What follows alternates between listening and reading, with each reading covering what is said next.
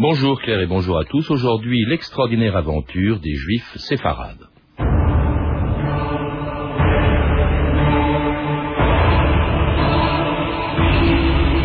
Tolède, la capitale espagnole d'Israël, la seconde Jérusalem.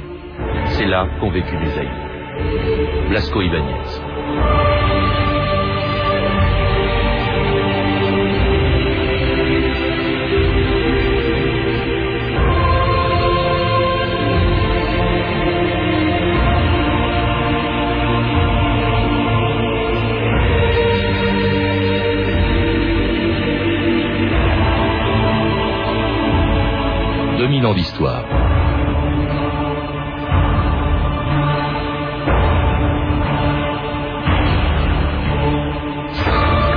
Le 30 mars 1492, à l'Alhambra de Grenade, Isabelle de Castille et Ferdinand d'Aragon annonçaient solennellement que tous les Juifs devaient avoir quitté leurs États avant le 31 juillet suivant. Chassés d'Espagne en même temps que les derniers musulmans, et l'année même où Christophe Colomb découvrait l'Amérique, les juifs espagnols, les séfarades, se sont donc dispersés aux quatre coins de la terre, des rives de la mer du Nord jusqu'au Maroc et de l'Empire ottoman jusque sur le continent américain. Ils ont formé, avec les Ashkénazes, une des deux principales communautés du monde juif. Mais où qu'ils se trouvent aujourd'hui, les séfarades ont gardé avec leur tradition le souvenir des persécutions et d'un exil permanent qui ont fait d'eux un des peuples les plus singuliers de l'histoire. Moi, j'ai commencé il y a 2000 ans il y a 2000 ans, mes ancêtres existaient. Ils étaient en Judée. Ils se battaient contre les, les Romains. Et puis les Romains ont battu les Hébreux après trois années de guerre. Alors les Romains les ont emmenés en Espagne, parce que l'Espagne c'est un pays où il n'y avait pas beaucoup d'habitants. Alors beaucoup des Juifs se sont installés en Espagne. Et en 1492, les Espagnols ont décidé de s'attaquer aux non-catholiques. Attention, pas seulement juifs il y avait les, Arabes. C'est comme ça que nous, mes, aïeux, nous sommes venus en 1480, nous sommes allés dans les Balkans. les morts ont bâti Grenade il y a des siècles. Nous la leur avons reprise. C'est une victoire tragique pour nous. Nous perdons une grande culture.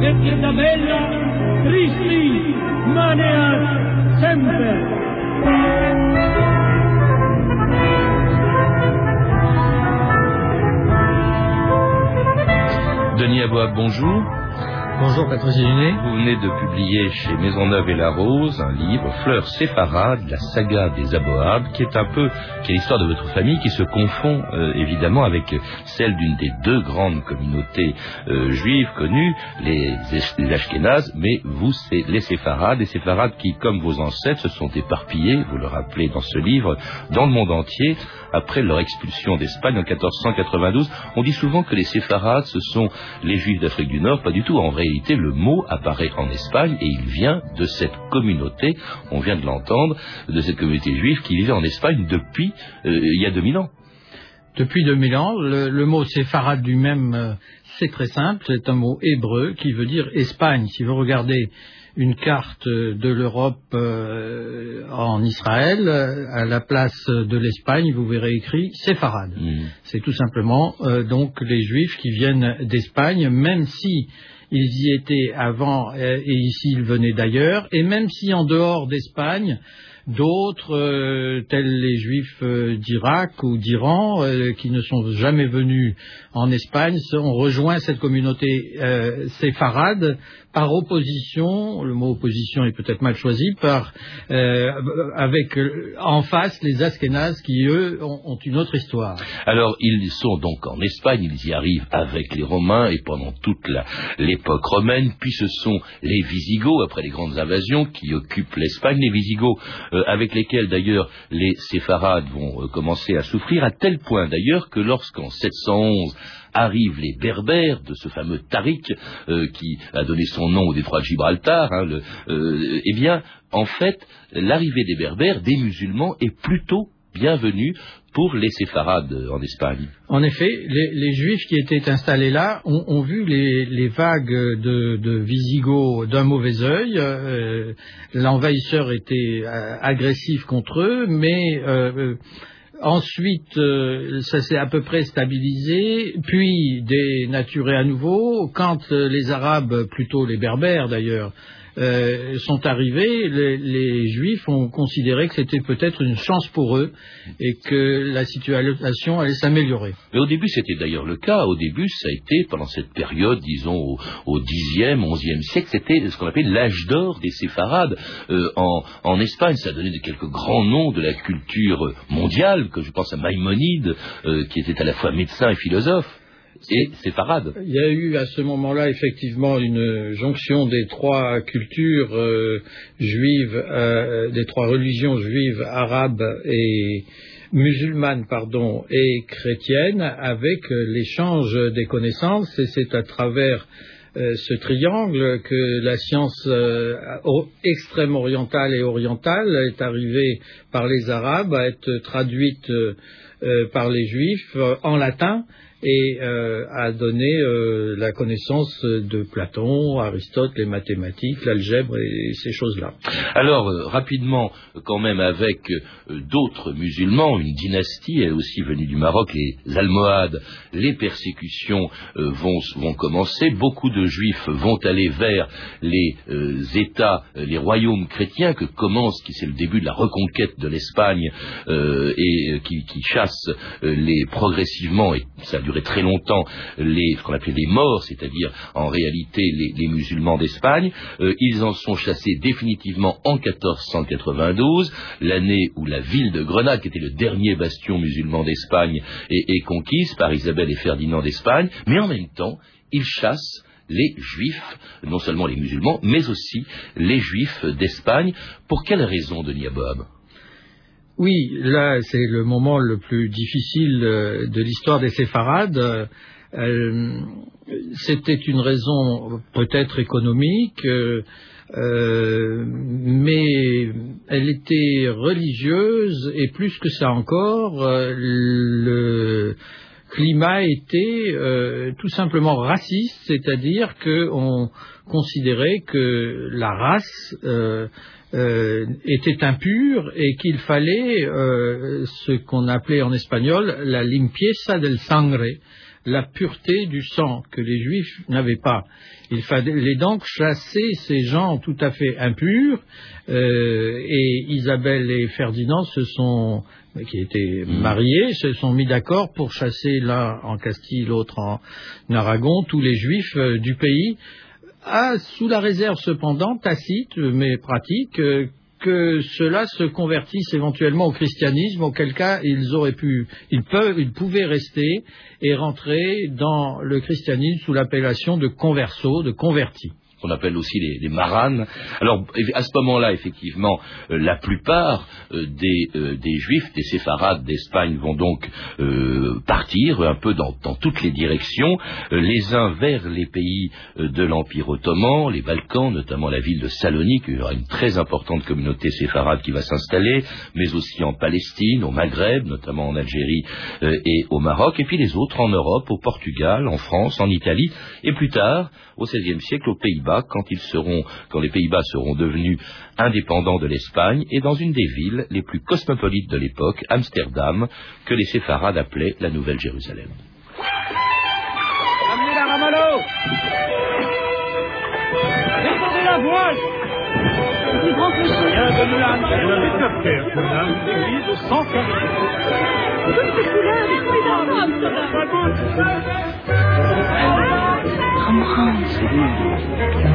Que de sourire pour cette fille. J'aime les juifs. Et les juifs encore plus.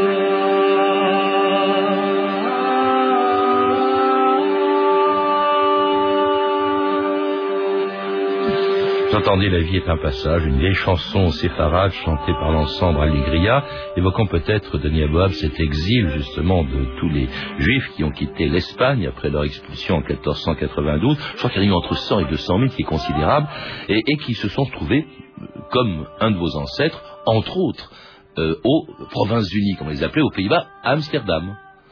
En effet, Isaac Aboab da Fonseca est monté avec euh, sa maman depuis le Portugal, euh, depuis Porto, euh, jusqu'à Amsterdam, en s'arrêtant à Saint-Jean-de-Luz.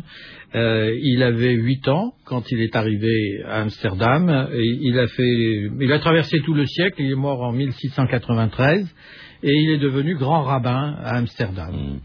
Euh, sa vie euh, dans ces quartiers, dans le quartier juif, euh, est, est décrite dans de nombreux ouvrages. Et euh, vous parliez de Rembrandt. Oui, parce que c'est un extrait du film Rembrandt Oui, oui, voilà. Alors, euh, Rembrandt était euh, un voisin d'Isaac, j'allais dire de tonton Isaac. euh, et, mm, il, il était, Rembrandt était un personnage euh, assez attachant aussi. Ils ont à peu près le même âge. Euh, Rembrandt n'a ja- n'a jamais voyagé. Il est né 30 kilomètres plus loin, euh, euh, en dehors de. Il habitait rue des Juifs. mais- il, habitait euh, la. Jodenbreedstraat, la prononciation néerlandaise est un peu difficile. Et alors on connaît numéro par numéro la résidence de, de tous ces gens-là. Et on est toujours très impressionné quand on voit les tableaux de Rembrandt avec sa spécialité qui était le clair obscur euh, et ces maisons intérieures qu'il a décrites. Euh, quand euh, je les regarde, euh, je vois un petit peu, c'est une sorte de reportage photo euh, de, la communauté juive de cette époque. Alors, il y a beaucoup d'autres euh, lieux d'accueil où sont arrivés les, juifs séfarades venus d'Espagne. Il y a eu euh, l'Orient, euh, euh, il y a le Maghreb. Euh, il y a aussi euh, en Europe, il y a l'Italie, à Venise, où un de vos ancêtres également s'est retrouvé, Denis Aboab, qui s'appelait Emmanuel Aboab, à Venise. Mais ils étaient surtout dans des ports, ils ont stimulé le commerce italien. Euh, bien sûr, il, il cherchait des positions euh, où il pouvait survivre et le commerce était à peu près la seule chose qui pouvait les faire vivre. Alors, ce qui concerne Venise, euh, cette place était spécifique à double titre. D'abord, elle était, elle avait un, rapport avec la, pato- la papauté d'une certaine distance. Euh, c'est donc que pour les juifs, il y avait une certaine tolérance qui allait avec. Et puis Ve- Venise était à ce moment-là un, port ouvert sur toute la Méditerranée, un grand port commercial avec les échanges euh, vers le nord, vers les, pays euh, germaniques. C'était donc une place commerciale importante où les juifs ont été tolérés et admis pendant un certain temps, effectivement. Vous avez, évoqué aussi le passage de, votre ancêtre qui est allé ensuite aux Provinces-Unies par Saint-Jean-de-Luz. C'est vrai que le sud-ouest la France aussi a accueilli beaucoup de juifs, de, de qui ont quitté l'Espagne. Oui, la Navarre avait une position particulière de, tolérance. Il fallait effectivement choisir quelques étapes comme ça où euh, la, la sévérité était plus douce. Euh, Saint-Jean-de-Luz, pour des raisons historiques, était tolérante et quelques familles juives euh, y étaient installées depuis souvent, depuis longtemps.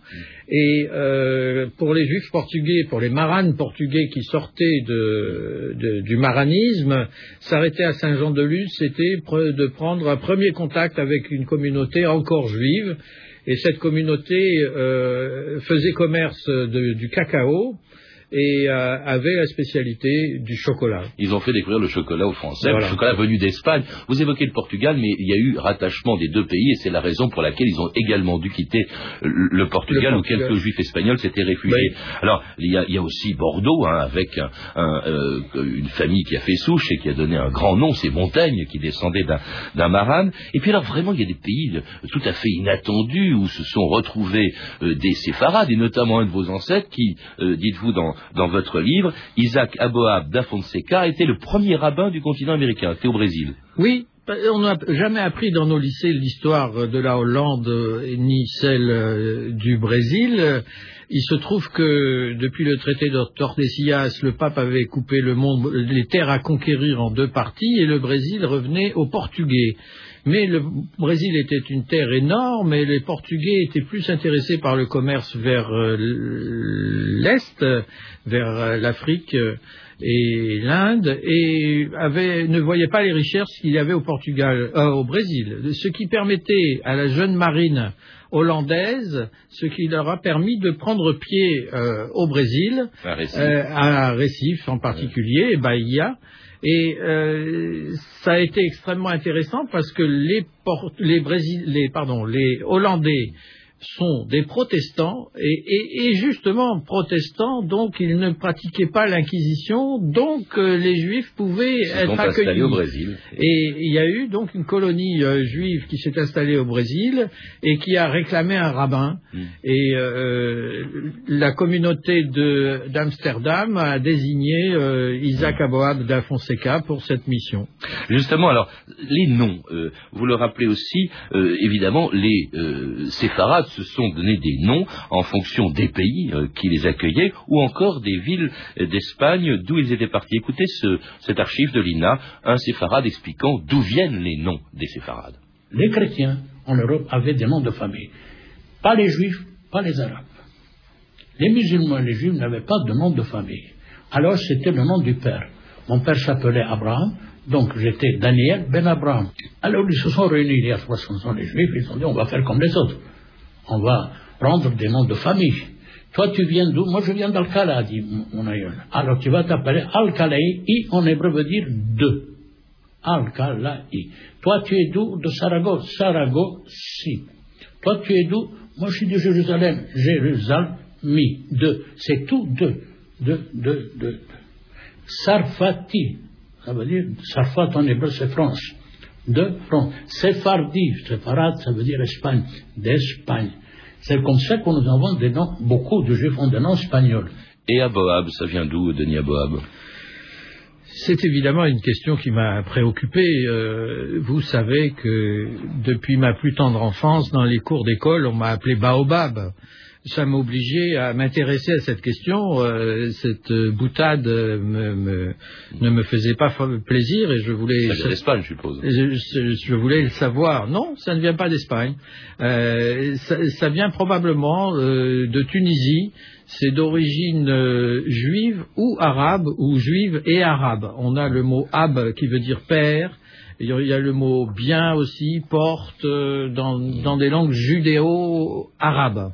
Alors, le départ des séfarades d'Espagne en 1492 n'a pas signifié pour eux la fin des persécutions. Ils étaient souvent bien accueillis dans les pays, justement, euh, où ils se sont rendus, mais aussi souvent persécutés. Alors, c'était le cas au XIXe siècle avec les pogroms qui ont pu se produire euh, en, Europe euh, orientale ou centrale. Et puis, alors, beaucoup plus grave encore, pendant la Deuxième Guerre mondiale de Niaboab, dans les pays euh, où ils se trouvaient, euh, quand c'était l'Allemagne, par exemple, ou les pays occupés par l'Allemagne, ou les pays alliés de l'Allemagne. Vous dites par exemple que énormément de euh, séfarades qui euh, se trouvaient à Salonique euh, ont été massacrés littéralement pendant la guerre. Bien sûr, de la on a Shoah. tendance à, à faire le parallèle entre la Shoah et les, euh, les Ashkénazes, les Juifs d'Europe centrale, ce qui est tout à fait exact. Mais les séfarades, malheureusement, n'ont pas été oubliés.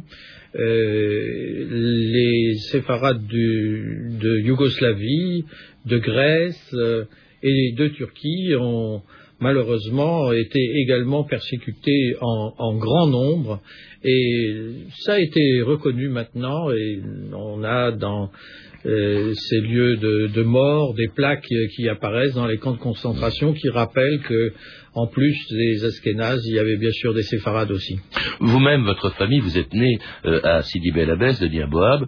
Euh, pendant la guerre, votre famille a, échappé euh, à ce massacre, encore que les Juifs d'Afrique du Nord, les séfarades qui se trouvaient en, Afrique du Nord, d'abord ont été ont reçu la nationalité française à l'époque de, de, Crémieux au XIXe siècle, mais ça leur a été supprimé. Il y a eu quand même un antisémitisme en Afrique du Nord, en Algérie notamment, au moment où vous y êtes né. L'antisémitisme en Afrique du Nord a été plus violent qu'en métropole, euh, et ce depuis la création de, depuis l'arrivée de la, la France en Algérie. Pendant la guerre 40, euh, l'administration française, évidemment, a pris un peu de retard, puisque c'était une colonie, mais euh, les choses euh, ont été difficiles. Euh, si je prends l'exemple de mon père, il a effectivement perdu sa nationalité, et nous avons des documents que j'ai reproduits dans mon livre qui font apparaître que sa carte d'identité euh, à la rubrique euh, nationalité porte euh, juif algérien. Donc il n'était plus français, il était juif algérien. Mais toujours séfarade, comme toute cette communauté qui avait quitté l'Espagne en, en 1492, mais qui a toujours gardé le souvenir euh, de la langue que parlaient les séfarades à l'époque où ils vivaient en Espagne, le judéo-espagnol, qui est un peu, je crois, l'équivalent pour les séfarades de ce qu'est le yiddish pour les askénazes. Je parle un petit peu des petits-enfants, euh, à qui je ne parle pas euh, beaucoup en judéo-espagnol, mais tout de même un petit peu. Et tous mes mots d'amour et de tendresse, Voilà. ce sont des qualificatifs en judéo-espagnol. Et ils me demandent qu'est-ce que ça veut dire nona? Qu'est-ce que ça veut dire trésorico de la casa? Qu'est-ce que ça veut dire carinico? C'est ma façon à moi de leur apporter un petit peu de la mishpacha de mes ancêtres. Aquí tenéis nuestra historia, la historia de nuestro exilio. Nunca más serán cunillados por las canticas de nuestras chiques, las que cantaban mis padres, los padres de mis padres, aquellas llevadas de Sefarad, de la cual fuimos arrancados.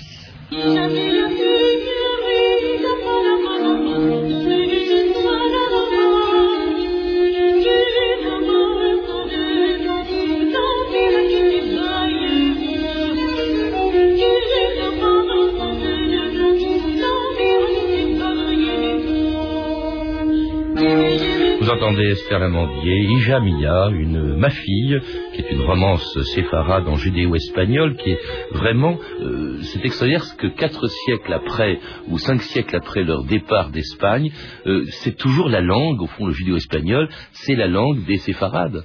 C'est la langue des séfarades. Les séfarades ont quitté cette Espagne dans, la plus grande douleur, mais très cur- curieusement, ils ont gardé un attachement euh, peut-être paradoxal pour ces gens qui les ont chassés, une affection très profonde à, cette culture espagnole et qui se traduit par euh, la langue et la cuisine aussi. Euh, cette langue qui restait à l'état pur par rapport à l'époque euh, du départ, au, point que les historiens des langues espagnoles aujourd'hui viennent écouter les judéo-espagnols pour imaginer ce qu'était la langue à l'époque. Cette langue a évolué évidemment à sa façon aussi, euh, elle n'est pas euh, aussi pure que je viens de le dire, puisque des mots euh, juifs se sont rajoutés, d'où le terme de judéo-espagnol, qu'on appelle aussi ladino, ou parfois au- aussi pour les juifs qui étaient dans les pays du nord de l'Afrique, des mots arabes. Qu'est-ce qui distingue aujourd'hui les séfarades des, des askénazes de Niaboab? C'est la culture, justement. Euh, c'est leur, il- c'est leur histoire qui est très différente. C'est évidemment la même religion, Je préférerais commencer par euh, ceux qui les rapprochent et qui ne les a jamais séparés. Euh, le- le- la religion a été un point commun euh, indestructible. Les, les prières, les, les rites, euh, les prières mot à mot sont exactement les mêmes où qu'elles soient dites. C'est extrêmement important. Euh, alors, à partir de là, oui, nous avons quelques différences dans les prononciations. Mhm. Euh, les prononciations sont plus euh, germaniques dans le nord et plus arabophones dans le sud. La cuisine, euh, ce sont des choses qui s'attachent plus. Les différences sont plus coutumières que Puis, fondamentales ou religieuses et ni même morales. La morale est exactement la même. puis c'est le passé aussi, je suppose. Pourquoi votre livre, qui est un peu la saga non seulement de votre famille, mais des séfarades en général, pourquoi votre livre est-il intitulé Fleurs séfarades de Niebob Oh, je vous remercie de me poser cette belle question. C'est un peu de poésie. Il se trouve que, en 1687 à Amsterdam, un Mattathias Aboab a écrit un livre que j'ai retrouvé et qui est à la bibliothèque Etzaïm à, à Amsterdam et qui s'appelle Rameletes de Flores, petit, euh, petit bouquet de fleurs. Et ce titre m'avait plu et il avait mis dans, dans ce livre tout ce qu'il connaissait de ces sciences, des mathématiques, de la morale, un, amalgame de connaissances qu'il voulait transmettre à ses enfants. J'ai repris cette idée en appelant mon livre Fleurs séfarades et au lieu de mettre les sciences, euh, euh, j'ai mis des pages euh, sur mes ancêtres et chaque fleur représente un ancêtre que je transmets à la nouvelle génération. Bah, justement, on va se justement par une fleur, euh, c'est-à-dire en fait une très belle romance séfarade qui nous servira exceptionnellement de générique de fin, la Rosa en Florecce, ce qui veut dire, je crois, la rose en fleurs, c'est une chanson qui est, qui est bien connue des séfarades de Niaboab. C'est une très belle chanson, je vous remercie de l'avoir choisie. Et elle est chantée par Esther Lamandier.